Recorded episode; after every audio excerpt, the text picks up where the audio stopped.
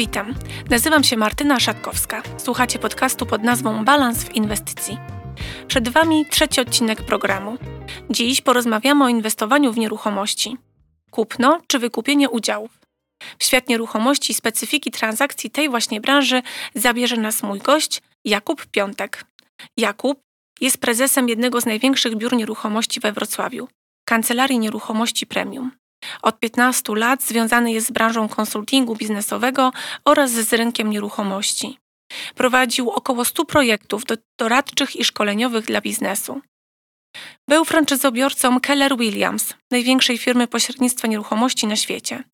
Obecnie wraz z zespołem pracuje nad stworzeniem huba eksperckiego, który zajmować się będzie doradztwem i sprzedażą nieruchomości inwestycyjnych i biznesów opartych o rynek nieruchomości. Prywatnie ojciec trójki chłopców i mąż artystki po wrocławskim ASP. Wspólnie uruchomili butikowe studio artystyczne. Witam Jakubie. Witam serdecznie. Miło mi Cię tutaj gościć. Dzisiaj opowiesz nam troszkę o branży nieruchomości. E, no, dzisiaj ta branża przeżywa swój rozkwit i bardzo duże zainteresowanie obserwujemy e, właśnie tym rynkiem. Może powiesz nam troszkę więcej właśnie o inwestowaniu w nieruchomości. Od czego w ogóle zacząć? Od czego w ogóle zacząć? No, myślę, że na początek trzeba sobie odpowiedzieć na pytanie, e, jaki mamy cel inwestycyjny. Czyli czy będziemy inwestowali krótkoterminowo, czy będziemy inwestowali długoterminowo, Oczywiście, jaki mamy budżet, czy mamy na to gotówkę, czy będziemy się dodatkowo kredytowali. Dzisiaj e, bardzo mocno może wzrosną stopy procentowe. Myślę, że jest ileś pytań, na które trzeba sobie odpowiedzieć. E, może tak, od samego początku. Myślę, że najwięcej inwestorów na rynku to są tacy drobni ciułacze, oczywiście nie obrażając e, nikogo. oczywiście. Myślę, obecnie widzę, że bardzo dużo przez, przez inflację bardzo dużo y, osób, y, które mają pieniądze w skarpecie, nawet gdzieś w tak zwanym materacu, e, przychodzi do nas jako do, do, do specjalistów z tego rynku żeby po prostu nie tracić pieniędzy. Dokładnie, jest y, wielkie poruszenie właśnie wśród tych prywatnych inwestorów, nawet tych, którzy wcześniej tym rynkiem się nie interesowali, mają jakieś swoje nadwyżki finansowe y, i szukają opcji inwestycyjnych, a branża nieruchomości zawsze wydawała się być najbardziej stabilną i dziś najpewniej też się taką wydaje. Ja może też często klientom mówię, że inwestorom, klientom że nieruchomość to jest coś nieruchomego, to nie jest ruchomość. To jest aktywo, które w długim czasie bardzo dobrze przechowuje e, wartość pieniądza. Mhm. To nie jest e, inwestycja wysokiego ryzyka. To nie jest inwestycja, na której możemy zarabiać nie wiadomo jaki zwrot w skali roku. Mhm. Zdarza się bardzo wielu inwestorów, którzy szukają na przykład zwrotu powyżej 10, 15, 20%. Ja nie mówię, że to jest niemożliwe, natomiast jest bardzo mało produktów na rynku nieruchomości, które spełniają takie kryteria. Natomiast w długiej perspektywie czasu jest to świetny produkt antyinflacyjny. Mhm. Jest to świetny produkt, który, e, mówię, w długim terminie zabezpiecza nas przed stratą wartości pieniądza w czasie. Jasne. No a właśnie zaczynając od tego początku, czyli od czego zacząć. Jeśli jesteśmy w branży, no to wiemy od czego zacząć, ale mhm. jeśli dopiero zaczynamy, to czy spróbować takiej, takiej transakcji samodzielnie, czy jednak poszukać eksperta na rynku, który przeprowadzi nas przez pierwsze, że tak powiem, etapy takich transakcji? Ja po pierwsze myślę, że dzisiaj jest tak dużo wiedzy na rynku, YouTube, podcasty, nawet przykładem naszego spotkania, tak? Dokładnie. E, jest mhm. dużo, załóżmy, dobrej wiedzy. Mhm. I namawiałbym osobę, która chce się tym rynkiem, e, chce wydać pieniądze, tak? chce inwestować, żeby na początku zainwestowała w edukację. Mhm. Posłuchała darmowych podcastów, zobaczyła, jak ten rynek wygląda, po prostu nabyła wiedzę. Wiedzy, tak, po prostu. Na, mhm. na, początek. Oczywiście odpowiadając też na Twoje pytanie, czy warto działać na rynku samodzielnie, czy warto wspomóc się profesjonalistom, ja jestem zdania, że warto korzystać z profesjonalistów. Natomiast rynek jest moim zdaniem bardzo e, nieprofesjonalny. Mhm. Działa na nim bardzo wielu nieprofesjonalnych ludzi i bardzo mocno weryfikowałbym ludzi, którzy będą nam doradzali przy kupnie nieruchomości, przy kredytach. Mhm. W jaki sposób to zrobić? No właśnie, czy są jakieś platformy, czy są jakieś strony internetowe, które pomogą nam zweryfikować takiego przyszłego partnera biznesowego czy dewelopera, który, z którym chcemy nawiązać jakąś współpracę. Okej, okay, tutaj podzieliłbym Twoje pytanie na dwa elementy. Z jednej strony mamy jak weryfikować dewelopera, czyli mhm. podmiot gospodarczy, który buduje daną inwestycję, mhm. a z drugiej strony jak weryfikować e, pośrednika nieruchomości, tak zwanego agenta, mhm. który pomaga nam kupić daną nieruchomość albo sprzedać tak, daną, daną nieruchomość. Załóżmy, że tutaj poszukujemy tej nieruchomości i chcemy wspomóc się kimś, kto będzie nam profesjonalnie doradzał, e, jak, co, jak w coś zainwestować pieniądze. Mhm. Może zacznijmy od dewelopera. Myślę, że dzi dzisiaj, dzisiaj jest może taka sytuacja, na, znaczy dzisiaj jest taka sytuacja na rynku, że deweloperzy mają wysprzedane wszystko ponieważ rynek pierwotny nie ma mieszkań, nie ma mieszkań szczególnie tych mieszkań takich 20-30 metrowych, mhm. ponieważ jest taka nadpodaż pieniądza, e, że ludzie czy za gotówkę, czy za kredyt po prostu wykupują wszystko. Czyli to właśnie nie jest potrzeba, że tak powiem, ludzi, że sprzedają się te najmniejsze mieszkania, tylko po prostu kwestia, e, że tak powiem, zmaterializowania tych pieniędzy, które mamy w nadwyżkach, tak? Jest to produkt najbardziej pożądany, mhm. bo on mhm. najszybciej rotuje. Patrząc y, długoterminowo, mhm. inwestorzy, bo mówię tutaj o takim typie, y, takiej grupie osób, które kupują, jest to zawodowy inwestor, który oczekuje zwrotu z inwestycji. Okay. kupienie mieszkania 20-metrowego i kupienie mieszkania 100-metrowego, wiadomo, mieszkanie 100-metrowe jest wielokrotnie droższe, ten produkt można dużo szybciej sprzedać. Mhm. Jeżeli mam, kupuję pakiet na przykład takich pięciu mieszkań, to ja wiem, że mogę je bardzo szybko sprzedać jako produkt okay. inwestycyjny. Dlatego tych mieszkań 20, 30, 40, 40 już nawet nie, ale 20-30 metrowych praktycznie na rynku nie ma. One się rozchodzą jak ciepłe bułeczki. Okej, okay, super. No dobrze, czyli e, jak sprawdzić takiego dewelopera? Po pierwsze, warto. Może tak, zróbmy krok do tyłu. E, po pierwsze, warto zweryfikować, jak dany deweloper jest długo na rynku. Mhm. Dzisiaj jest bardzo wiele osób, które mają pomysł, zbudujmy sobie na sprzedaż bliźniaka, mhm. szereg, mamy jakieś pieniądze. E, nigdy tego wcześniej nie robiliśmy, więc po pierwsze sprawdziłbym, czy dany deweloper, dany inwestor ma po prostu historię. I czy buduje z własnego kapitału, czy pożyczonego, prawda? Tak. Kredytowanego. E, oczywiście, jeżeli, jeżeli pod, pod, pod, podpadam pod ustawę deweloperską, to tam są ograniczenia, Dzisiaj, dzisiaj jest y, też dużo zabezpieczeń na rynku, które chronią kupującego. Mhm, tak. I deweloper musi spełniać te rzeczy. Natomiast ja mówię, pierwsza rzecz to jest na pewno, czy dany deweloper ma doświadczenie w budowaniu. Ile jest lat na rynku? Czy to jest jego pierwsza inwestycja? Nawet może do tej pory specjalizował się tylko w budownictwie wielorodzinnym, a teraz zaczyna budować domki, albo specjalizował się tylko w domkach jednorodzinnych, a teraz wszedł na przykład w apartamenty. Jasne. Więc mhm. weryfikowałbym po pierwsze, czy on już wcześniej budował tego typu inwestycje. Myślę, że dzisiaj jest wszystko w internecie. Jeżeli człowiek usiądzie, poświęci na to czas, mhm. zrobi lekcję, to można zweryfikować po, spra sprawdzić, kto w KRS-ie jest właścicielem. No właśnie, tak? Kto jest w zarządzie, kto jest właścicielem, poszukać tego, to są darmowa, to jest darmowa wiedza jawna wiedza, mhm. popatrzeć, czy te osoby kiedyś nie zrobiły jakiegoś fraudu, czy nie ma, wiecie, z nimi jakiejś e, sensacyjnej historii w internecie. Jeżeli nie, no to jest informacja, taka osoba nigdy, wiecie, nie zrobiła żadnego przekrętu, mhm. stoi za nią wiarygodny biznes. Myślę, że nie kupowałbym dziury w ziemi. E, dzisiaj dziury w ziemi się sprzedają. No właśnie, ale jeśli nie ma tych mieszkań, to kiedy kupować? No jak właśnie jest dziura w ziemi, więc to jest premia za ryzyko, tak? Okay. E, nie ma tych mieszkań, tak mówiliśmy, 20-30 metrowych. One się rozsprzedają już na etapie dziury w ziemi. Natomiast jeżeli miałbym podpowiadać, no to szukałbym takich inwestycji, które słuchajcie, już są e, wybudowane w 20%, 30, 40. Rozpoczęte. Rozpoczęte, czyli ja bym nawet szukał takich, które już są bardziej bliskie końca. Mhm. E, jest mniejsze ryzyko, bo zawsze się coś może deweloperowi przydarzyć na, na danej inwestycji, szczególnie jeżeli jest to nowy deweloper. Mhm. Jeżeli mam inwestycję, która praktycznie jest już ukończona, nawet to mieszkanie jest trochę droższe, to z punktu widzenia, jeżeli jest to moja pierwsza inwestycja, to wolałbym może zapłacić nawet więcej za to mieszkanie, ale wiem, że ono fizycznie już jest, nie istnieje, czyli istnieje małe ryzyko, że ta inwestycja nie zostanie wybudowana, zrealizowana. zrealizowana. Mhm, dokładnie. A może, może wracając jeszcze do tego, skąd się takie ryzyko bierze? Dzisiaj jest olbrzymi problem z materiałami. Przez ostatni rok wiele materiałów zdrożało niebotycznie. Mm. Nie wiemy, co będzie w 2022 roku. Nikt tego nie wie. Kolejna rzecz, e, jest olbrzymi e, problem z siłą roboczą.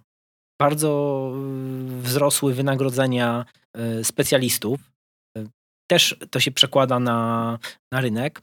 W tym roku też, czy 2022, w lipcu wchodzi nowa ustawa deweloperska, która też wpłynie na to, że jeszcze wzrosną ceny mieszkań. Mamy jeszcze inflację, mamy nadwyżkę pieniądza na rynku, więc ceny na pewno będą rosły. Więc jest tutaj dzisiaj dużo zmiennych, e, które mogą wpłynąć na niedokończenie inwestycji. Mhm. Warto pamiętać też o tym, że mamy, jak się poczyta trochę w internecie, to mamy dużo takich, takich inwestycji, które po prostu były fraudami. Mhm. Czyli tym bardziej e, należałoby przy pierwszych swoich krokach, takich właśnie e, transakcyjnych w rynku nieruchomości, wesprzeć się wiedzą profesjonalisty, który nas, że tak powiem, no lepiej poprowadzi, bo tak my myślę. po omacku będziemy działać niekoniecznie e, sprawnie. Za każdym razem, jak się uczymy czegoś nowego, to musimy zapłacić frycowe i to kosztuje. Więc jeżeli jesteśmy mądrzy i mamy dobrego doradcę, myślę, że możemy uniknąć wielu błędów. Ja nie zawsze, nie mam na myśli tutaj tylko błędów związanych z finansami, mhm. ale również z przepalonym czasem. Z... No właśnie. Co też jest jakby bardzo ważne w kontekście całej inwestycji. Oczywiście. No dobrze, czyli mamy rynek deweloperski, a teraz pośrednicy, czyli osoby, które pomagają nam w, e, przy tych transakcjach. To jak ich weryfikować? Po pierwsze, dzisiaj mamy dwie federacje, to jest KIGN i federacja, y, która już jest, istnieje ileś lat, która zrzesza pośredników i zarządców nieruchomości. Po pierwsze, możemy zweryfikować, czy taka osoba y, ma licencję. Ona jest mhm. dzisiaj nie, wy, nie ma wymogu prawnego, żeby taką licencję posiadać. Natomiast jeżeli już ktoś kiedyś poświęcił czas, wydał pieniądze, mhm. to myślę, że to jest y, taka gwarancja wiedzy merytorycznej, mhm. niekoniecznie praktycznej, ale wiedzy merytorycznej, też może praktycznej, że taka osoba ma licencję. A jak sprawdzić, czy taka osoba posiada licencję? Jest y, na stronie federacji, mhm. która zrzesza, mówię, pośredników nieruchomości i zarządców i również KIGN, to jest mhm. druga federacja, możemy sprawdzić, czy e, tam jest wykaz pośredników nieruchomości. Tak samo okay. pośredników nieruchomości i zarządców nieruchomości. Wpisując danego pośrednika, możemy sprawdzić, czy taka osoba tam funkcjonuje. Na przykład ja robiłem licencję naście lat temu, mam numer licencji 9148, można wejść na stronę federacji, wpisać, czy taki pan Jakub naprawdę funkcjonuje. Tak. To jest pierwsza rzecz. Druga rzecz, sprawdzić, czy, ry, czy rynek jest bardzo partyzancki, bardzo, osób, bardzo wiele osób działa bez działalności gospodarczej, e, bez e, biura. Działa tak naprawdę, no powiem, partyzancko. Mhm. E, natomiast jest odpowiedzialność prawna za, za pośrednictwo w nieruchomościach. Więc zweryfikować, czy dana osoba ma ubezpieczenie odpowiedzialności cywilnej. Bardzo wiele biur, bardzo wiele osób, które się tym zajmują, nie ma takiego ubezpieczenia. Natomiast jeżeli się coś wydarzy, przy takiej transakcji, no żebyśmy mieli dochodzić też od kogo, no, tak? Takiego e, zadośćuczynienia. Myślę, że poza tym można zweryfikować e, też profesjonalizm od strony, jak to wygląda w social mediach, jak, to, jak wygląda strona Sieci. internetowa. Mhm. Możemy wejść na stronę danego biura nieruchomości i zobaczyć, ile tam pracuje osób. Mhm. Możemy zobaczyć, jaka jest jakość tej strony. Możemy zobaczyć, jaka jest jakość zdjęć. Y, oferowanych y, produktów, na przykład inwestycyjnych, czy produkty, czy nieruchomości, które, które sprzedają. Możemy wejść na ich social media i zobaczyć, czy dzielą się wiedzą, zobaczyć, y, czy mają swój, e, swoją stronę poświęconą nieruchomościom. Mhm. Możemy zobaczyć, co tak naprawdę publikują tam, czy jest to robione profesjonalnie. Myślę, że w ogóle wpisując wyszukiwarkę, nawet w zwykłego Google'a, możemy sprawdzić, czy ktoś o tej osobie no nie pisze jakichś e, negatywnych rzeczy, bo jeżeli... Jaką nam... ma prasę po prostu. Dokładnie, mhm. bo myślę, że jeżeli ktoś komuś zalazł za skórę, to jeżeli jest dużo osób pokrzywdzonych, to te osoby po prostu wylewają Dzielą się tym. te żale mhm. gdzieś e, w internecie, a to zostaje już na zawsze, więc warto taką osobę też prześwietlić. Dla mnie najlepszą kwestią to są osoby z rekomendacji. Mhm. Pytać z polecenia. Wśród, z polecenia. Pytać wśród znajomych, czy macie kogoś, z kim kupowaliście nieruchomość, kto wam sprzedawał nieruchomość, kto wam zarządza na przykład waszymi nadwyżkami finansowymi? I jak popytamy, to znajdziemy taką osobę. I myślę, że fajną rzeczą jest też, żeby z taką osobą mieć flow. czyli po prostu, żeby nam się z nią dobrze gadało, żebyśmy mieli fajne relacje. Ja wiem z doświadczenia, to też pokazują jakby badania, że jeżeli mamy z kimś fajną relację, to ciężej nam jest tą osobę po prostu oszukać. Mhm. E, więc unikałbym też ludzi, z którymi mi się niefajnie rozmawia. No mhm. tych rzeczy myślę tutaj podpowiedzieliśmy dość dużo, które można Jasne. zweryfikować. Natomiast naprawdę sprawdzić, czy ta osoba y, ma doświadczenie, czy ona ma licencję, która jest dzisiaj też nie, nie, nie, nie, nie, nieobowiązkowa. Natomiast... Ale w, w jakiś sposób prezentuje y, doświadczenie, umiejętności tej Dokładnie. drugiej strony. Jasne. Dokładnie. Ja myślę, że też dla tych osób, które y, chcieli, chciałyby zacząć przygodę z inwestowaniem w nieruchomości, czy, czy nawet już zrobiły pierwsze kroki, ważnym punktem informacyjnym jest y, zagadnienie w takiej kwestii jak kupno lub wykupienie udziałów. Jest wiele produktów inwestycyjnych na rynku, które właśnie mówi o wykupieniu udziałów na jakiś określony czas, mhm. bądź na czas nieokreślony. Czy możesz nam przybliżyć właśnie tą różnicę i opisać trochę te dwa rodzaje transakcji? Dobra. Myślę, że jest dzisiaj bardzo wiele produktów, tak, tak powiedziałaś, związanych z możliwością wykupienia udziałów w jakimś produkcie inwestycyjnym. Mhm. Czy to są apart hotele, kondo hotele, czy jakieś jeszcze hybrydy różnych produktów. One się pojawiają z miesiąca na miesiąc. Natomiast może na początek ja wyjaśnię, e, czym jest apart hotel, czym jest kondo hotel, czym są mikroapartamenty. Jeżeli wpiszecie sobie nawet w internet, czym się różnią te pojęcia, to tak naprawdę y, wielu inwestorów, wielu deweloperów używa je zamiennie. Dokładnie. Więc y, może tak, apart hotel to jest apartament plus hotel, mhm. czyli tak naprawdę apartament powiększony o możliwość korzystania z zaplecza hotelowego, spa, restauracji, y, jakiegoś takiego zaplecza leisure, kondo, kondominium, ale tak naprawdę te trzy kategorie, mikroapartamenty, kondo hotele czy apart hotele to jest wszystko jedna kategoria, czyli wykupujemy sobie jakiś apartament, jedno, y, jednoizbowy, jeżeli można tak powiedzieć, czy dwu na przykład izbowy, często większy niż, niż w hotelu, mhm. często z zapleczem też kuchennym i mamy do tego jeszcze infrastrukturę, jakąś spa, taką inwestycji. Taką, mhm. inwestycji.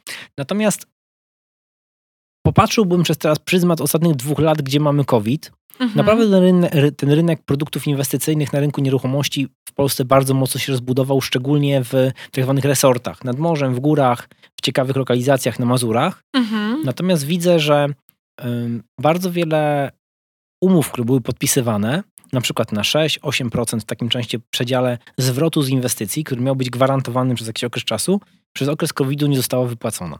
Mhm. Nikt COVID-u, myślę, nie mógł przewidzieć. Nikt nie wie, co się dalej będzie działo z branżą. Mhm. Natomiast są to produkty też, miało być coś gwarantowane, te pieniądze nie były wy, wy, wypłacane. Mhm. Natomiast może odpowiadając też na Twoje pytanie, e, czy lepiej kupić własność, czy tak. lepiej mieć udziały, tak? Dokładnie. E, bardzo często, jeżeli kupujemy, może skupmy się na początek na kupnie, załóżmy apartamentu, mieszkania mhm. w dużej lokalizacji, siedzimy teraz we Wrocławiu, gdzie nagrywamy podcast, tak. to może tutaj. Możemy kupić y, coś na własność i możemy to również dać komuś w zarządzanie. Jest bardzo wiele podmiotów profesjonalnych, gdzie możemy być tego właścicielami, natomiast podpisujemy z kimś długoterminową y, umowę i ktoś teraz to albo wynajmuje na krótki termin, albo na długi termin i my się w ogóle praktycznie nie musimy tym zajmować. Mhm. Natomiast jest to bardzo mało opłacalne przy jednym, dwóch mieszkaniach. Patrząc jakby z ekosystemu moich inwestorów dookoła y, funkcjonujących. Opłaca się to od większej ilości mieszkań, tak? czy od mhm. większej ilości apartamentów. Na pewno jest to upierdliwe, w cudzysłowie, mhm. jeżeli mamy jedno czy dwa mieszkania, bo to co chwilę jesteśmy obarczani jakimiś telefonami, a tu się żarówka spaliła, a tu internet nie działa, a tutaj, to oczywiście to też można porozwiązywać. E, natomiast przy jednym, dwóch mieszkaniach z mojego doświadczenia to się po prostu nie kalkuluje. Ale mówię, jest wybór, możemy to robić samodzielnie. Bądź przy. Plus komuś oddać, tak? tak? Mhm. Ja jestem zwolennikiem, żeby jak najwięcej rzeczy outsourcować, mhm. po prostu mhm. zlecać, e, mieć więcej czasu dla siebie.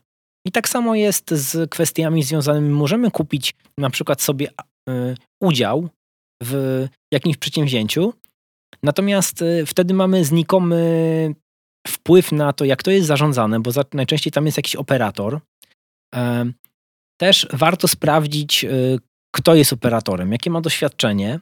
Myślę, że czy tam jest większe ryzyko biznesowe, no to też moglibyśmy tutaj, myślę, dyskutować, tak, mhm. bardzo długo.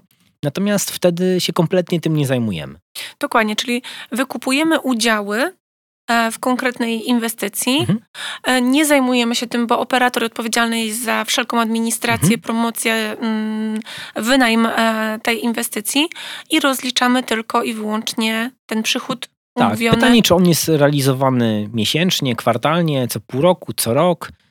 Myślę, że jest tak jak mówiłem, hybryd inwestycji jest na rynku bardzo wiele. Ale co najważniejsze, że przy tym drugim rozwiązaniu, kiedy wykupujemy udziały, to nie jest nasza własność na stałe, prawda? Jest to y, określone umową. A czyli jeżeli wykupujemy udziały, mhm. mówię, przedsięwzięcie jest bardzo duże. Jeden z produktów jest na przykład taki na rynku, gdzie możemy na etapie budowy możemy wykupić y, udziały w spółce mhm. i jak inwestycja jest skończona, to po prostu umowa jest rozwiązywana yy, i nam, mamy gwarantowany jakiś minimalny zysk. Mhm. Natomiast yy, myśl, najczęściej, jeżeli kupujemy udziały w jakimś przedsięwzięciu, to możemy je też odsprzedać, tak? Mhm. Pytanie, czy, czy nie ma jakiejś umowy zamkniętej, że tego nie możemy robić, czy na przykład wtedy operator nie ma jakiegoś pierwszeństwa wykupu od nas ta, ta, ta, takich, takich, takich, takich udziałów. Mhm. Natomiast Kupowanie udziałów to jest tak naprawdę kupowanie udziału w jakimś biznesie, gdzie my nie za bardzo operacyjnie jesteśmy w to zaangażowani. Mhm. Jeżeli jest to mądry biznes, to po prostu co kwartał, co pół roku, co rok kapią nam z tego jakieś określone pieniądze. Mhm. A czy można tak, możemy tak lekko określić, dookreślić e, sobie wady i zalety obydwu tych systemów? Jeśli myślimy o kupnie, co jest wadą, co zaletą, i co jest wadą, zaletą wykupienia udziałów. Czy jedna z, tym, z tych form jest bezpieczniejsza na przykład dla początkujących, czy niekoniecznie? Ja myślę, że bezpieczniejszą formą, przynajmniej to jest moje doświadczenie, ja jestem zwolennikiem kupowania rzeczy na własność. Znaczy mhm. tu też mam własność, ponieważ wykupuję udziały, Udział, więc tak. mam, y, mam udział. Część, czy to są, część własności. Część własności, czyli czy to mogą być udziały w spółce, tak? Czy mhm. Natomiast ja jestem zwolennikiem tego, że jak kupuję nieruchomość, to ona jest moja. Mhm. Natomiast y, upierdliwe jest to, że no, muszę sam zajmować się y, znajdowaniem najemcy, czy to jest krótki najem, czy długi najem.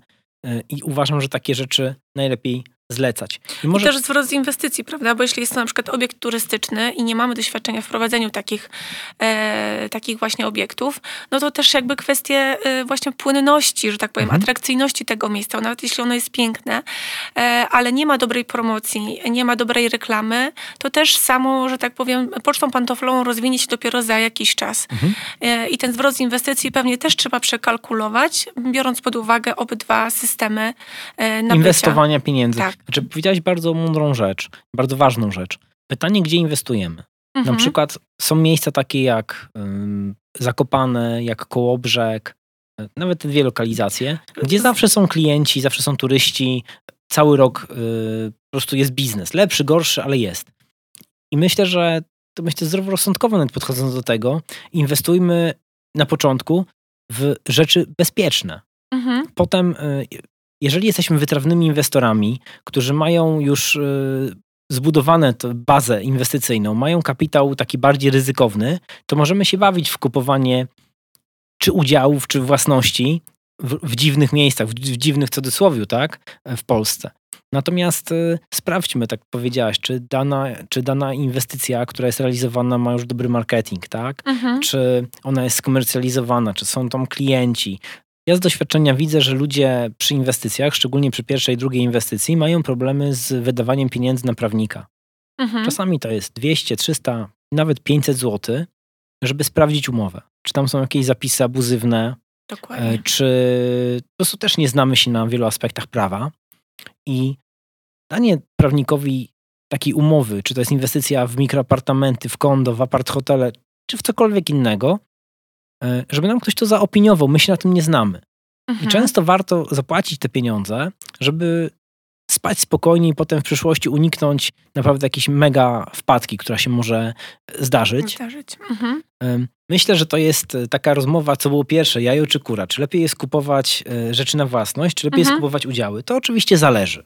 Tak, na pewno od inwestycji, prawda? Na pewno zależy od inwestycji i myślę, że to są zupełnie dwa inne rynki. I myślę, że też tutaj nie rozsądzimy, co jest, co jest lepsze, co jest gorsze. Natomiast patrząc na przykład na własność. Własność mieszkania, myślę, że y, takie mieszkanie jest dużo łatwiej sprzedać. Na przykład, tak? Jest to coś szybciej rotującego. Ja samodzielnie podejmuję decyzję, mogę to skeszować bardzo szybko. Mhm. Pytanie, jak jest z produktem inwestycyjnym typu udziały w jakimś przedsięwzięciu. Może się okazać, że jest to rzecz bardzo płynna, ale myślę, że jest też e, dużo takich inwestycji, które są bardzo mało płynne i mogę mieć potem problemy jakby z, ze skeszowaniem tak, e, mhm. tej, tej inwestycji. Na pewno plusem e, kupowania udziałów w jakimś przedsięwzięciu jest to, jeżeli jest to mądre oczywiście oceny biznesowej, że ja się tym nie muszę zajmować. Że to jest mój taki dochód pasywny. Mhm. Często jeszcze jest tak to skonstruowane, że mogę sobie na przykład z tego korzystać jakiś określony czas w roku, na przykład pojechać pobyt tam na... właścicielski. Dokładnie, mhm. pobyt właścicielski zrealizować. Jest to bardzo fajne rozwiązanie. Natomiast z drugiej strony e, kupowanie e, też ma swoje plusy i minusy. Na pewno zabiera nam to dużo więcej czasu, mhm. ale tutaj też przychodzą nam dzisiaj firmy outsourcingowe, y, specjalistyczne na rynku, gdzie możemy te rzeczy zdelegować, żeby oni nam się zajmowali najmem krótkoterminowym, długoterminowym, sprzątaniem i też mamy z tym spokój. Mhm, dokładnie. Ale też zauważyłam osobiście z prostu, jeśli jest po prostu, jeśli źle myślę, ale jeśli chodzi o właśnie wykupienie udziałów, to najczęściej dotyczy to inwestycji takich właśnie turystycznych, mhm. ulokowanych w atrakcyjnych naturalnie miejscach, nie, raczej nie w wielkich miastach. Czyli raczej to są jakieś takie obiekty wolno stojące, typu właśnie domki, gdzie te udziały można wykupić i tak jak właśnie powiedziałaś, odebrać ten pobyt właścicielski kiedy po prostu chcielibyśmy, wówczas pewnie ta stopa zwrotu jest nieco mniejsza, ale e, możemy sobie korzystać też z tego obiektu. Mhm. Znaczy ja myślę, że to jest trend dzisiaj rynkowy, mhm. że ludzie, są takich, takich produktów jest na rynku coraz więcej. E, rynek się coraz bardziej profesjonalizuje. Też wiele projektów jest jakby weryfikowanych przez rynek e, i myślę, że to się będzie rozwijało. Mhm. I ludzie będą w to inwestowali, ponieważ jest to jakby kolejna opcja inwestowania w nieruchomość. Ludzie mhm. mają, dywersyfikują też e, inwestycje, mhm. ale z jednej strony mogą kupować na własność e, mieszkania, które albo obsługują samodzielnie, albo to zlecają komuś w dużych miastach na przykład. E, czy robią z tego krótki termin, czy długi termin, to już jakby zależy od modelu biznesowego danej nieruchomości. Natomiast mogą również dywersyfikować swoje portfolio o udziały w, w jakichś e, przedsięwzięciach inwestycyjnych, czy mhm. mówiłaś w jakichś osadach, tak? Dokładnie. W tak zwanych resortach, tak? Czyli mhm. w miejscach blisko natury, nad morzem, w górach. Też fajną opcją jest ten e, pobyt właścicielski. W wielu miejscach, na przykład w wielu przedsięwzięciach, które u wielu inwestorów, którzy mają więcej takich inwestycji, można korzystać na przykład jeden rok być nad morzem, drugi rok być w górach, trzeci rok być nad jeziorem, więc jest to na pewno też ciekawe. Dokładnie. No dobrze, powiedzieliśmy sobie troszkę o tych dwóch modelach. E, jeśli chodzi o inwestorów, czy z doświadczenia zauważasz, że na przykład inwestor, który długo jest na rynku, e, być może i nieruchomości, czy on częściej decyduje się na kupno, czy na wykupienie udziałów? Taki doświadczony inwestor. To powiem znowu, to zależy. Aha, czyli wszystko jest kwestią inwestycji. Ja myślę, że, ja myślę, że to jest kwestia Tutaj nie, nie udzielę Ci jednoznacznej odpowiedzi. E, mam ludzi, którzy są sfokusowani tylko na kupowaniu czegoś na własność. E, z czego to najczęściej wynika? Z ich doświadczeń. Coś mhm. mi się sprawdziło i na przykład mówią, to po co ja mam to dywersyfikować? W Polsce lepsze jest wrogiem dobrego, jest takie powiedzenie. Mhm. Więc jeżeli myślę o kilku inwestorach, z którymi kupiliśmy kilkadziesiąt nieruchomości. Mówią, Jakub, jeżeli nam działa ten model, na przykład robimy najem krótkoterminowy, i robimy to tylko we Wrocławiu i robimy to tylko na pewnej, na, na, na, konkretnym rodzaju nieruchomości, jeszcze w konkretnym miejscu, na przykład na Wyspie Słodowej, mhm. to po co ja mam coś dywersyfikować, jak mi to działa? Nie sparzyłem się. Mhm. Z kolei mam też takich inwestorów, którzy kupują na przykład tylko mikroapartamenty yy, i to tylko też w, na przykład w dużych miastach. A mhm. mam też takich inwestorów, którzy kupują udziały w jakichś przedsięwzięciach, na przykład w osadach mhm. i tylko w, resortach, tak? Okay. Oczywiście są też inwestorzy, którzy dywersyfikują. Natomiast myślę, że to wynika, to jest bardzo indywidualna kwestia. Myślę, że to wynika też z doświadczenia. Mhm. Czasami jest też tak, że ktoś się sparzył, na przykład miał mieszkanie, ro- robił na przykład flipy, wszedł w taki model biznesowy. Ktoś na przykład... Flipowanie, czyli kupowanie Remonty, czyli- mieszkań pod remont, tak, wykańczanie i sprzedawanie w wyższej cenie. tak, mamy to też na dwóch rynkach. Możemy to robić na rynku pierwotnym, czyli kupujemy na rynku pierwotnym od dewelopera, robimy tam jakiś mały remont, mały, duży, Mhm. jakiś lifting tego mieszkania sprzedajemy, albo rynek wtórny. Pytanie czasami też, e, jeżeli jest flip, flip z angielskiego, czyli remont, tak, tego, Mhm. tego, tego mieszkania. Są osoby, które dzisiaj bardzo popularny jakby rynek flipowy, e, są osoby, które się sparzyły na takim rynku, ponieważ trafiły na złą ekipę remontową na przykład. Mhm. Em, Potem gdzieś długo sprzedawały to mieszkanie, są tym umęczone, nie chcą się tym bawić. Mhm. Mam też takich e, klientów z takimi doświadczeniami. E, Mówię, to naprawdę zależy. Zależy od doświadczeń.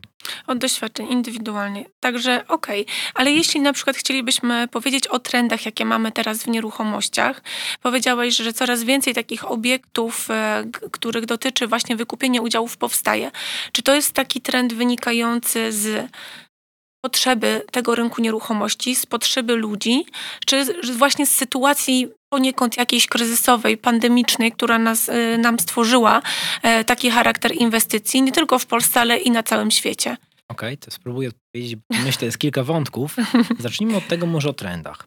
Po pierwsze, COVID spowodował to, że bardzo dużo ludzi e, zobaczyło to, że mieszkając w dwóch pokojach, wychowując tam dzieci, gdzie musimy z sobą przebywać na przykład trzy miesiące, jest to bardzo trudne, Mhm. E, Więc ludzie zapragnęli kontaktu z naturą. Bardzo wielu ludzi, tym bardziej jeżeli dzisiaj jest możliwa praca zdalna, jest coraz lepsza infrastruktura, na przykład internetu, gdzie możemy spracować zdalnie, więc wielu ludzi mówi tak, mam taką alternatywę, czy kupię sobie mieszkanie trzypokojowe na przykład w centrum Wrocławia, Warszawy, Poznania, czy kupię sobie domek, załóżmy 30-40 km od Wrocławia, ale z działką, gdzie mogę wyjść, gdzie mam dobry internet, a kosztuje to tyle samo. Mhm. Pytanie, jakie mamy priorytety, jak, na jakim etapie życia jesteśmy. Więc na pewno mamy taki trend, że ludzie chcą wyprowadzać się za miasto, chcą mieć dużo więcej kontaktu z naturą, Mhm. e, ponieważ mogą pracować zdalnie. To jest jakby jedna rzecz. Druga rzecz, na pewno bardzo mocno przez, y, myślę, wzrost zamożności Polaków też, e, pojawia się trend tego rynku second home. Czyli po pierwsze możliwość budowania domków na, z, e, bez zezwolenia, Mhm. E, Wcześniej to było trochę powyżej 30 metrów, teraz jest trochę powyżej sze- 60 metrów. Właśnie chyba do 75, tak? Bez Okej. pozwolenia. Powiem nawet nie, nie wiem. e, Nie no wiem, mniej nie więcej, Wiem. ale to Mhm. chodzi o takie Ale jest to więcej... trend, ale jest to trend, jest to łatwa rzecz, szybka, dużo osób to robi. Myślę, że mądrze kosztowo można też to z, Mhm. zrealizować, więc ludzie też mówią, mogę mieć drugi dom, tak? Mhm. E, Poza mieszkaniem mogę sobie na coś takiego pozwolić. Czasami mogę mieć w tym udział, czasami Mhm. mogę sobie taką inwestycję samodzielnie postawić, bo też jest dużo możliwości. Myślę, że trendem na rynku jest też tak zwany build to rent. E, Przykładem jest na przykład, przykładem jest na przykład, tak? tak.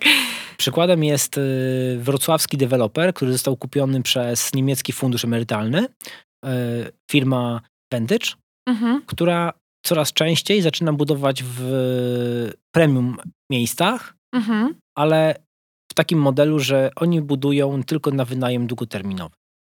Czyli nie są, nie są już tylko deweloperem, który buduje na sprzedaż, tylko budują długoterminowo i dużo, dużo osób mówi na rynku, że będzie zalew e, właśnie takich, e, ta, takich inwestorów. Na razie jest to bardzo mała część rynku, ale oni się coraz częściej zaczynają pojawiać, ponieważ w zachodniej Europie, północnej Europie takich inwestorów jest bardzo dużo, którzy będą po prostu inwestowali po to, żeby wynajmować, żeby zarabiać na wzroście wartości nieruchomości i na małym, regularnym e, dochodzie co miesiąc z najmu długoterminowego. To jest na pewno też trend. Mhm. Myślę, że trendem, który w Polsce, czy który jest przed, przed pandemią już był zauważalny, obecnie pandemia go jakby wstrzymała, to jest trend tak zwanego budownictwa sen- senioralnego, albo bardziej takiego aktywnego seniora, czyli powstawanie osiedli że dla osób, które są już na emeryturze, Mhm. ale które są aktywne, Okej. które to jest zupełnie też, to nie, że to nie są domy, domy, do- domy y, spokojnej starości, tylko są to zorganizowane miejsca, bardzo nowoczesne, bardzo funkcjonalne, gdzie osoby, które są jeszcze w dobrym stanie, dobrej kondycji psychofizycznej, będą mogły z sobą fajnie spędzać czas, integrować się, gdzie mają też dostęp do lekarza, pielęgniarki, ale też jakiejś animacji czasu, Mm, e, wspólnych posiłków. To jest na pewno też trend rynkowy. I on u nas w Polsce też jest zauważalny? Jest ten trend dyskutowany. Mhm. Czy jest zauważalny? Myślę, że jeszcze nie bardzo. Natomiast jest to przyszłość. Dlaczego? Ponieważ się starzejemy, jak cała Europa się starzeje. Społeczeństwo się I starzeje. jest to na pewno segment, w który deweloperzy będą wchodzili. Dzisiaj nie wchodzą, ponieważ, tak rozmawialiśmy wcześniej, rynek pierwotny sprzedaje się jak ciepłe bułeczki. Po Mhm. prostu ludzie, jest taka nadwyżka kapitału na rynku, że ludzie inwestują po prostu w nieruchomości. Mhm. Inwestorzy prywatni, instytucjonalni, więc nie ma potrzeby dywersyfikowania. Natomiast to też się dziś skończy. Gdzieś ten rynek się przegrzeje i będzie taka potrzeba rynkowa, żeby budować tak zwane budownictwo senioralne. No właśnie, bo jeśli w trendach są te inwestycje takie osadowe, powiedzmy, Mhm. to czy w tych popularnych turystycznie miejscowościach jeszcze jest na, na nie przestrzeń, czy raczej rzeczywiście e, inwestorzy idą w tym kierunku odnajdywania nieoczywistych, ale atrakcyjnie, naturalnie e, miejsc? Ja myślę, że w dobrych lokalizacjach, takich jak Zakopane, nie wiem, czy Sopot można nazwać ta, taką, taką lokalizacją, na pewno jest to resort, tak? No, Mhm. Czy Kołobrzeg, tam na pewno będą nadal inwestycje, gdzie są, na, jak patrzę, zawrotne ceny. Wielokrotnie sam się, mówię, łapię za głowę, jakie, jakie inwestycje są drogie dzisiaj. Natomiast ludzie będą też szukali tych takich e, miejsc mniej, mniej oczywistych, tak? Gdzie po prostu jest więcej kontaktu z naturą, mało ludzi, e, takich zajawkowych po prostu. Tak, no bo jak, jeśli oni, jeśli y, społeczeństwa w ogóle poszukują kontaktu z naturą, e, to poszukują poniekąd trochę tej takiej izolacji od Mhm. zgiełku, od y, miasta, od powiedzmy jakiegoś tam zagrożenia w kontekście, e, myślę o pandemii. E, no dobrze. E, a jeśli mówimy o trendach w nieruchomościach, czy zauważasz na przestrzeni teraz pracy ze swoimi klientami, e, jakie inwestycje są najbardziej atrakcyjne? No jesteśmy w dużym mieście we Wrocławiu, ale masz różnych klientów. Mhm. I czy widzisz jakiś rzeczywiście trend? Widzę na przykład, ja głównie obsługuję klienta y, segmentu wealth management, czyli klienta bogatego oraz biznes.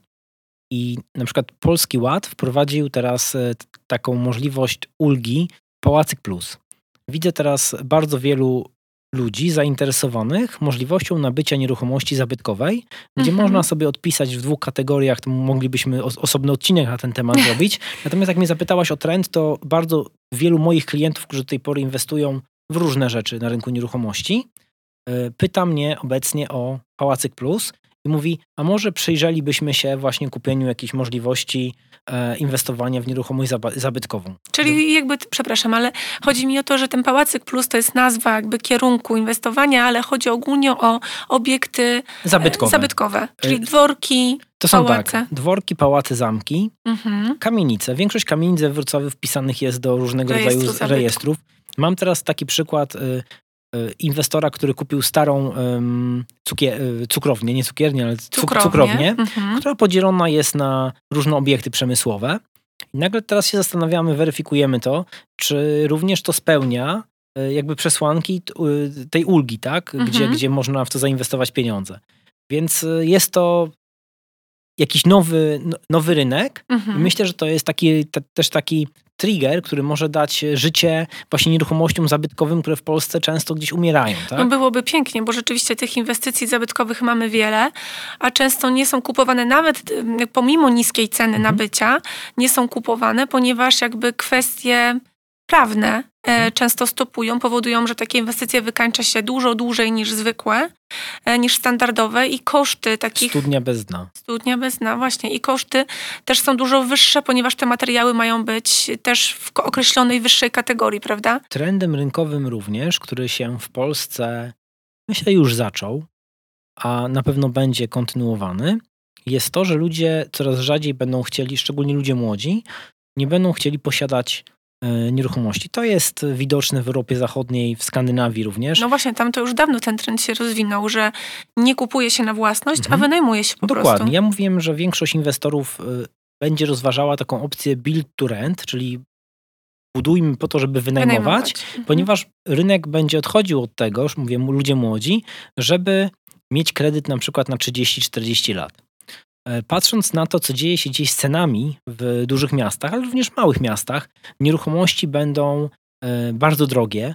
Bardzo wielu ludzi po prostu nie będzie stać na te e, nieruchomości, a ludzie z drugiej strony nie będą chcieli brać kredytu na przykład na 30-40 lat i być uwiązani tym kredytem. Bo być może będziemy chcieć mieszkać w różnych częściach świata, Mhm. po prostu. Jeśli ta praca zdalna będzie możliwa Tak. i będzie coraz łatwiej ją Polsce- W zorganizować. Polsce jest nadal jeszcze tak, że w Niemczech 20% ludzi e, posiada, nawet jeszcze mniej, a 80% e, wynajmuje. W Polsce 90% ludzi posiada, e, a 10% e, wynajmuje. A te 20% w Niemczech to jest jak to są jacyś ludzie zamożni, czy po prostu ym, najstarsi mieszkańcy, że tak powiem? Nie. Szczerze, nie mam takich danych, więc nie będę... No bo ciekawa jestem, czy to po prostu wynika, te 20%, czy wynika z tego, że to są po prostu e, już leciwi Niemcy, którzy po prostu mają te własności z, raz, z racji na przykład e, dziedziczenia, czy to są najmajętniejsi, najmajętniejsze Myślę że, to, jednostki? myślę, że to się zawiera też w tym, Mhm. że nieruchomości w Polsce w wielu miejscach, patrząc nawet na średnią europejską, nadal nie są jeszcze takie drogie. Mówimy, że one są kosmicznie drogie, Mhm. natomiast one będą drożały e, i porównując do różnych miejsc w Europie, e, mówię do różnych, bo są też tańsze miejsca, Jasne. nadal jeszcze w Polsce jest przestrzeń na to, żeby nieruchomości drożały. I odpowiadając na twoje pytanie, tak, myślę, że część e, po prostu posiadaczy wynika z tego, że ci ludzie po prostu mają majątki, tak? E, I kumulowali je przez lata. No właśnie tak miałam zadać ci pytanie a propos tej ceny, czy będzie rosła, bo w skali roku wzrosła bardzo. E, Mhm. na przykładzie kilku nawet inwestycji, które mam na myśli, to wzrosła jakieś 50, a czasami nawet 100% e, przy wykorzystaniu tych samych materiałów, tych samych Mhm. powierzchni, e, więc rozumiem, że ta tendencja będzie zwyżkowa. Dobra, to już postaram się odpowiedzieć na pytanie, bo to jest, myślę, kilka punktów widzenia na to. Po Mhm. pierwsze, nadal mamy bardzo duże nadwyżki kapitału na rynku, więc myślę, że rok 2002, że rok 2022 i 2023, może 23 zostawmy, ale 22 nadal będzie rokiem inwestycji w nieruchomości, ponieważ jest nadwyżka kapitału. Jest taki trend. Druga kwestia to to, że jest olbrzymi wzrost cen materiałów. Mówi się o spekulacji na tym rynku em, i też nie wiemy, kiedy te ceny się uspokoją. Trzecia rzecz to jest y, inflacja która Mhm. samoczynnie napędza wzrost kosztów. Czwarta rzecz to jest wzrost w ogóle kosztów e, energii, czyli wytwarzanie produktów, wszystkie materiały, które się wytwarza, transport. Kolejna rzecz to presja płacowa.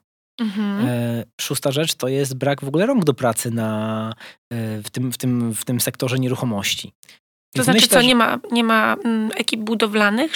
One wyjechały, czy... Ja myślę, że ci Polacy, ja myślę, że ci Polacy, którzy wyjechali kiedyś, to myślę, że nie do końca powracali. Oni nadal pracują w Wielkiej Brytanii, Irlandii, Holandii, w Skandynawii, w różnych miejscach w Niemczech i tam mają po prostu lepsze marże, tak? I Mhm. tam, tam y, dobrze sobie radzą. Oczywiście na ich miejsce pojawili się nowi, ale myślę, że to kompletnie zostało zastąpione. Mamy dzisiaj też bardzo dużo y, osób z Ukrainy, Białorusi. Oni na pewno ratują rynek, Mhm. Natomiast myślę, że przy takim boomie budowlanym, który jest, y, to jest po pierwsze deficyt ludzi profesjonalnych, a po drugie to jest w ogóle deficyt ludzi tak, do, e, do pracy. Więc myślę, że to będzie tylko jeszcze bardziej napędzało ceny. Mhm. My, myślę, że te ceny nie będą już tak dynamicznie rosły jak w, W ostatnim w roku. ostatnim roku czy przez ostatnie lata.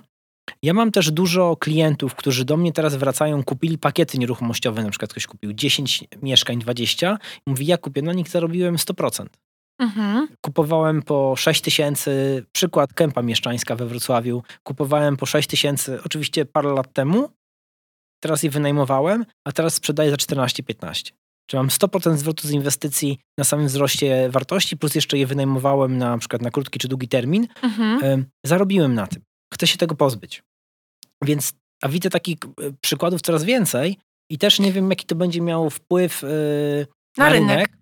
No właśnie, ale jeśli. Czy to jest dobry czas na sprzedaż nieruchomości? Bo właśnie teraz y, zacząłeś taki właśnie drugi ciekawy temat, bo o ile teraz te nieruchomości są w wysokich cenach, więc ciężko je kupić. Kwestie e, bankowe też mają na to wpływ e, i możliwości e, finansowe Polaków, ale właśnie zbycie.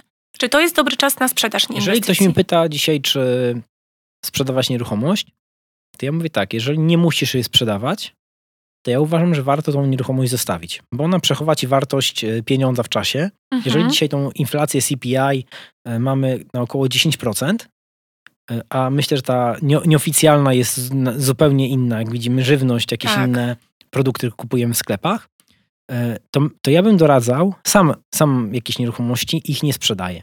Mhm. Więc uważam, że warto je trzymać y, w jakiejś perspektywie czasu. Warto się też nad tym zastanowić, że jeżeli sprzedamy tą nieruchomość dzisiaj, to co zrobimy z pieniędzmi? Jeżeli te pieniądze nawet na poziomie tej inflacji CPI teraz są 10% wartości, czyli 100 zł, które mamy dzisiaj, za rok jest warto już 90 zł. Mhm. E, Pytanie, czy mamy jakąś alternatywę do zainwestowania tych pieniędzy? Mhm. Więc ja uważam, że jeżeli nie musimy, to, inwesty- to nieruchomość jest dobrym e, takim produktem antyinflacyjnym, a też często jak mamy pieniądze, to je bardzo szybko potrafimy roztrwonić. Mhm. No dobrze, no tak jakby wynika z tej naszej rozmowy, że to jest dobry czas na inwestycje w nieruchomości. Czy rzeczywiście tak jest? To znowu zależy, tak? E, tak odpowiadam trochę jak polityk. Bezpiecznie. A, a be- bezpiecznie. Staram się odpowiadać precyzyjnie, ale to znowu, jaki mamy cel inwestycyjny? Wiemy, że ceny Powiedzmy, że mamy nadwyżkę finansową, Mhm. mamy wolne środki yy, i nie chcemy właśnie tych pieniędzy przejeść. Chcemy w coś zainwestować, chcemy zainwestować, znaczy przenieść go w jakimś inkubatorze Mhm. yy, na lepsze czasy. Ja uważam, że nie ma nigdy złego czasu na inwestowanie w nieruchomości. Jeżeli człowiek chce zacząć, to najlepiej zacząć wczoraj. Okej? Tak. No ale właśnie pytanie, jak, jeśli te ceny są takie wysokie, mając z tyłu głowy fakt, że będą rosły, Mhm. to rzeczywiście warto. Tak, ale teraz warto sobie zadać też pytanie, bo akurat siedzimy we Wrocławiu w centrum, e, w centrum, s- samym centrum Wrocławia. E, Jeżeli na, nie stać mnie na Wrocław, to może warto popatrzeć na inne miejsca. Takimi miejscami, gdzie była świetna jakby proporcja zwrotu zainwestowanego kapitału do zysku z tego, Mhm. były na przykład Katowice, Łódź, Lublin. Ja znam bardzo wiele osób, które uciekły z Wrocławia, inwestują w Wałbrzychu na Dolnym Śląsku, inwestują w Legnicy na Dolnym Śląsku. Mhm. Znam ludzi, którzy poinwestowali pieniądze na przykład w Jaworze, gdzie otworzył się Mercedes e, i po prostu były potrzebne miejsca do mieszkania.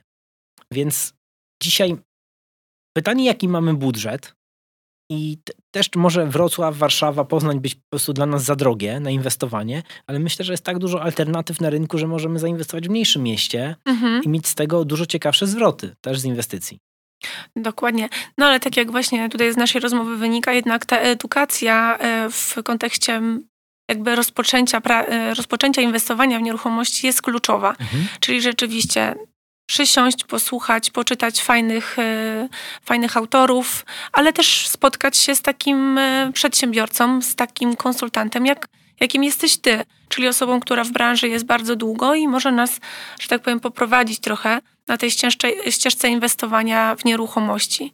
Ja myślę, że też jak dobieramy sobie doradcę, to warto zobaczyć, zastanowić się, czy ta osoba zadaje fajne pytania. Czy ona Mhm. odpowiada mi merytorycznie na pytania, które ja zadaję? Czy ta osoba daje mi wartość dodaną? Czy dobrze mi się z nią rozmawia? I myślę, że też oglądając to, co jest na rynku, nie warto się spieszyć. Mhm. Bardzo często to nie jest kupienie czegoś za 100 zł, tylko jest to kupienie, jeżeli, jeżeli już mówimy jeszcze o kredycie, tak? Na przykład wzięcie kredytu na 30 lat.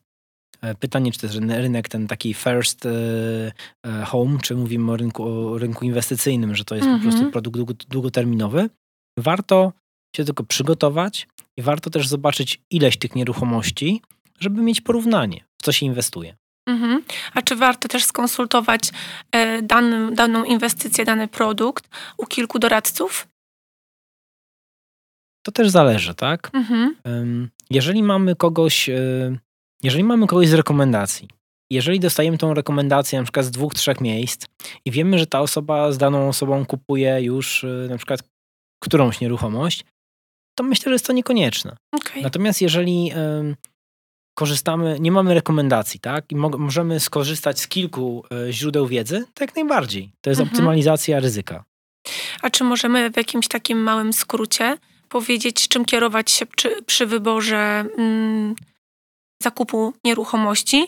No, dawniej Mhm. słyszeliśmy lokalizacja, lokalizacja, lokalizacja, ale dzisiaj e, czasy, wydają, no, czasy się zmieniły i wydaje się, że być może jest inaczej. Ym, Są takie trzy kryteria.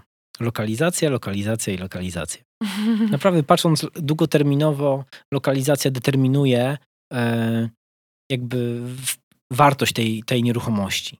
Nieruchomość na rynku we Wrocławiu zawsze się sprzeda, zawsze będzie miała jakiegoś najemcę czy jakiegoś kupującego. Mhm. E, Natomiast lokalizacja oczywiście lokalizacji nierówna, bo może być lokalizacja nad morzem. Myślę, że to jest bardzo wiele czynników yy, do wzięcia pod uwagę. Myślę, że dużo lepiej jest inwestować w miastach, które mają, słuchajcie, przyrost, y, rozwój, e, Mhm. w miejscach, gdzie jest dobra, dobra komunikacja. W Warszawie na przykład mieszkania, które są przy metrze, mają zupełnie inne wyceny niż mieszkania, które nie są przy metrze. Czyli zdecydowanie wyższe. Tak, zdecydowanie wyższe, więc na pewno warto zwrócić uwagę, jedna rzecz lokalizacja, ale też dostęp do infrastruktury, dostęp do e, transportu, e, Mhm. dostęp do edukacji, dostęp do terenów zielonych, e, ale to wszystko jest lokalizacja, tak? I jakby też jakość życia, ponieważ ludzie dzisiaj oczekują jakości życia, dostęp do szkoły, dostęp do przedszkola, dostęp do komunikacji, łatwość dojazdu, Tak, i nawet jak się tworzą nowe osiedla, to tworzy się taka mikroaglomeracja, która zapewnia tym przyszłym mieszkańcom wszystko pod ręką. Tak. Całą właśnie Mhm. tak usługi, e, edukacja, e, właśnie przychodnie. E, Ale nie są, to, nie są to zbyt skomplikowane rzeczy, bo myślę, zastanówmy się, czego potrzebuje najemca, tak? Czy przy, przyszły kupujący. Jeżeli ten produkt odpowiada, potrzebuje tego, tego, tego, tego, jeżeli to spełnia dane przesłanki, to myślę zdroworozsądkowo warto jest y, porównać te dwie nieruchomości. Ta spełnia, ta nie spełnia, to kupmy tą lepiej. Co spełnia, będzie mniejsze ryzyko inwestycyjne. mhm. Dobrze. A właśnie może jeszcze trochę podsumowując, e, te dwa modele e, jakby nabycia nieruchomości, kupno czy wykupienie udziałów, jeśli można by powiedzieć o jakichś plusach i minusach, czy możesz nam troszeczkę jakby podsumować? Spróbuję. Mhm. Po pierwsze, kupowanie.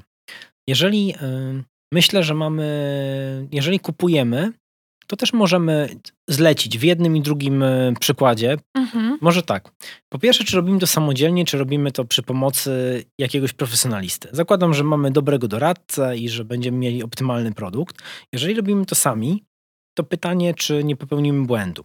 Mhm. I teraz, jeżeli robimy to sami, to znowu musi, fajnie, żebyśmy przejrzeli rynek, żebyśmy mieli też porównanie między kilkoma produktami. Jeżeli kupujemy, to y, zakup na pewno nieruchomości wiąże się z tym, że jest to duża inwestycja. Pytanie, Mhm. czy robimy to za gotówkę, czy robimy to wspomagając się jakimś kredytem. I czy robimy to jako pierwsza, mieszka- e, pierwsza inwestycja mieszkaniowa, czy tak jak powiedziałeś, ta druga? To jako inwestycja jako po prostu inwestycja, tak. na przychód pasywny załóżmy. Mhm, tak? mhm. Znaczy, nigdy nie jest pasywny do końca, ale nie, Załóżmy, że jest to przychód pasywny. Em, Bardzo często dzisiaj są też takie możliwości, że przykład we Wrocławiu. Średnia transakcja e, we Wrocławiu to jest około 400 tysięcy złotych, na 400 tysięcy plus dzisiaj. To jest jakieś mieszkanie koło, załóżmy, około 40 metrów. Mhm. Em, I żeby kupić tutaj mieszkanie takie, no to trzeba te 400 tysięcy mieć, mieć. Bardzo często jeszcze trzeba mieć pieniądze na remont, pieniądze na... Wkład e, własny przede Wkład własny, pytanie może pieniądze na, jakieś, na jakiegoś pośrednika, jeżeli to robimy z jakimś pośrednikiem i tyle. Jakiegoś notariusza również, tak? Natomiast jeżeli robimy, kupujemy udział, to się może okazać, że ten udział to jest 20 tysięcy, 50 tysięcy, tak? W jakimś przedsięwzięciu, że nie trzeba tych pieniędzy mieć tak dużo. No właśnie. Więc jest to możliwość również, są takie produkty inwestycyjne, gdzie od kilku tysięcy złotych można mieć udział w jakimś przedsięwzięciu, Mhm. brać z tego też pasywnie pieniądze, więc Tak. na pewno próg wejścia. Kupno to jest duże zobowiązanie i duży próg wejścia. Możliwość nabycia udziału, myślę, że dużo mniejszy próg wejścia. Mhm. Kupno to znowu zajmowanie się tym, tak? Czyli przy- notariusz, em, do tego ekipa remontowa, wyposażenie, potem wynajęcie. Oczywiście możemy to wszystko zlecić, ale jeżeli robimy to po raz pierwszy, to musimy się tego gdzieś nauczyć i naprawdę zapłacimy za to frycowe. Jeżeli wchodzimy Mhm. w udział, to mamy gotowy model biznesowy. Czerpiemy zyski po prostu. Czerpiemy zyski. Kupując, mamy wpływ na wszystko, Mhm. bo tutaj my podejmujemy decyzje. tak. Jakie będą kafelki, czy będziemy to robić sami, czy nie, za ile to będziemy wynajmować. Jeżeli wchodzimy w gotowy model biznesowy, to tak naprawdę nie mamy za bardzo nic do gadania, ponieważ jest tam jakiś operator, jest tam jakiś model biznesowy i albo się na to zgadzamy, albo nie. Znowu w czasie COVID-u, mówię o apart hotelach, kondo hotelach, widziałem bardzo wiele sytuacji, gdzie miały być z tego gwarantowane zyski, a nie było, ponieważ biznes w tym czasie nie funkcjonował. Nie wiem, jak to się skończy. To będą to sprawy dzisiaj w sądach. No tak, czyli no, jakby sprawdzenie tego operatora, czy ma doświadczenie, czy jest wypłacalny, na pewno jest też kluczowe, żeby nawiązywać Mhm. współpracę i relacje biznesowe e, ze stabilną Ale w, firmą. tak, ale nawet na, na, myślę, że odnośnie COVID-u nikt nie mógł tego przewidzieć. Mhm. Teraz, jeżeli ja miałem kupione mieszkanie, robiłem na przykład najmy krótkoterminowe i przestało mi to działać, to Mhm. mogę przestawić się na najem długoterminowy. Nie zarobię tyle, co z najmu krótkoterminowego, ale mam jakieś Możliwość. regularne przychody. Mhm. Nagle okazuje się, że mam udział w jakimś biznesie, który kompletnie nie działa, bo jest skierowany tylko na turystykę, a ludzie są pozamykani. Mhm. E, Tego nikt nie przewidzi, ale to jest plus i minus. Tak. Znowu tego. Kolejna rzecz, zastanawiam się, jak jest z płynnością wyjścia z takiej y, inwestycji. Jeżeli mam mieszkanie, to jest moja suwerenna decyzja, czy chcę to sprzedać, za jaką kwotę, e, czy to można szybko skeszować, to to też nie jest produkt szybko rotujący, ale myślę, że można to przy rozsądnej cenie, przy wsparciu marketingu dość szybko sprzedać. Mhm. Pytanie, jak wygląda wyjście znowu z takiej inwestycji? Czy to jest płynny produkt? Tego Mhm. nie wiem. Dokładnie. Czyli wszystko należy dokładnie sprawdzić, oszacować Dokładnie. i jakby wiedzieć, jaki mamy cel Mhm. e, biznesowy. Czy chcemy kupić mieszkanie na własność dla siebie, czy na właśnie pod inwestycje, czy interesuje nas miasto i jakby e, obiekt e, Mhm. krótko, wynajem krótkoterminowy, e, czy też długoterminowy, czy też właśnie taka oaza spokoju i ciszy gdzieś e, w... Ja jeszcze podpowiem coś miejscach. takiego z doświadczenia, że jakby zakładanie, że jeden model biznesowy musi zawsze działać, myślę, Mhm. praktyka pokazuje, że nie musi, więc jest taka złota zasada inwestowania, dywersyfikuj. Mhm. Jeżeli skupiasz się na inwestowaniu w nieruchomości, to może jedno jajko włóż zakup mieszkania, Mhm. może też po prostu wejść operatora, który będzie ci tym zarządzał, może drugą część włóż na przykład we flipowanie, Mhm. Daj komuś kapitał, d- różne modele, a trzeci może kupuj udziały w jakichś małych przedsięwzięciach. Mhm. Można zdywersyfikować, nawet wchodząc, na przykład zakładam udział 50%, 50 tysięcy złotych. Można takich udziałów w cenie jednego mieszkania, które kosztuje 400, można mieć udziały w ośmiu takich przedsięwzięciach. Jedno, dwa mogą okazać się nietrafione, ale Mhm. sześć może fajnie zarabiać. Więc y, na pewno dywersyfikacja jest taką złotą zasadą inwestowania. Super. Również w rynku nieruchomości. Również w rynku nieruchomości. Mhm. Super. No mam wrażenie, ja przynajmniej po rozmowie z Tobą jestem bardzo doedukowana w zakresie Okej, dziękuję bardzo. inwestowania w nieruchomości. Bardzo Ci dziękuję za obecność w naszym programie i mam nadzieję, że jeszcze kiedyś będziemy mogli Cię gościć. Bardzo dziękuję za zaproszenie, bardzo chętnie podzielę się wiedzą. Myślę, że tu można było tak godzinami rozmawiać o inwestowaniu i też odpowiadałem wielokrotnie, to zależy, Mhm. ponieważ są to trudne pytania. Tak powiedziałaś, najważniejszy jest cel inwestycyjny, żeby sobie na wejściu odpowiedzieć, dokąd my zmierzamy. Dokładnie.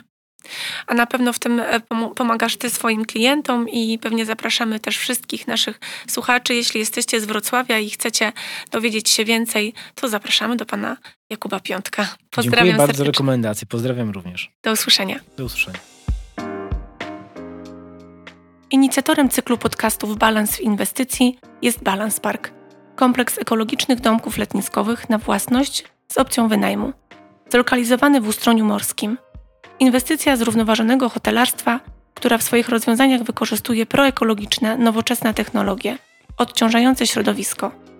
Balance Park oferuje możliwość zainwestowania w swój własny domek, oferując zwrot z inwestycji na poziomie nawet 7,5% w skali roku. Spółka realizująca projekt Balance Park to doświadczony inwestor nieruchomości. QBICO spółka ZO i grupa funduszy inwestycyjnych Brave Venture Capital.